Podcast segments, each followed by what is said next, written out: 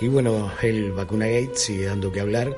En este caso, eh, también ocurrió en la provincia de Entre Ríos. Claro que no es un no es la única de las provincias donde ha sucedido esto, tampoco la Argentina tiene la, la, exclusividad. Lo que sí es curioso, como todo lo que sucede en Entre Ríos, es que haya habido una disputa entre aquellos vacunados BIP que querían difundir la lista y aquellos que no. Y al final terminó primando el principio de omertá, ese código de silencio antiquísimo de la, de la mafia siciliana.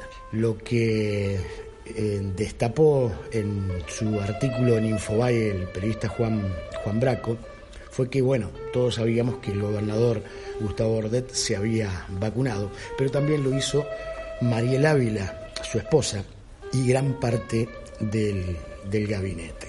Eh, entre otros, bueno, Mariel Ávila, que es esposa del primer mandatario provincial, pero además, ojo con decir nepotismo, cumple funciones en la Secretaría Privada de la Gobernación.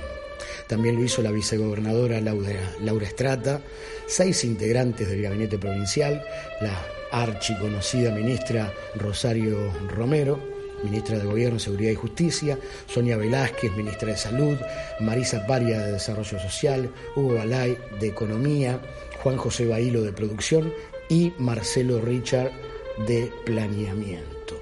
Dentro de todos estos vacunados VIP también figuran el secretario privado de Bordet, Gustavo Velázquez, la secretaria de Comunicación Maricel Brusco, el presidente del Instituto Provincial de la Vivienda Marcelo Bisogni, nombres conocidos del peronismo, y la senadora provincial Nancy Miranda, titular de la Comisión de Salud de la Cámara. Otro de los nombres que se agregaron al listado que había sido prohibido para difundir fueron el fiscal de Estado Julio Rodríguez Signes, el jefe de policía, otro conocido Gustavo Maslein, el titular de ceremonial de la gobernación Alberto Fernández y hasta el chofer de la ministra Velázquez, su hermano, no digan nepotismo, Edgardo Ramón.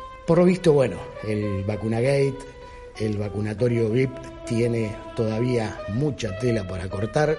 Esto es lo que sucedió en Entre Ríos y como no podía ser de otra manera, tuvo que ser Juan Braco, un periodista que no vive en la provincia, quien denunciara el nepotismo y todos los, beneficios que tienen estos personajes que eh, no solamente viven del Estado desde que se les conoce su nombre, que sino también hacen uso y abuso de sus privilegios.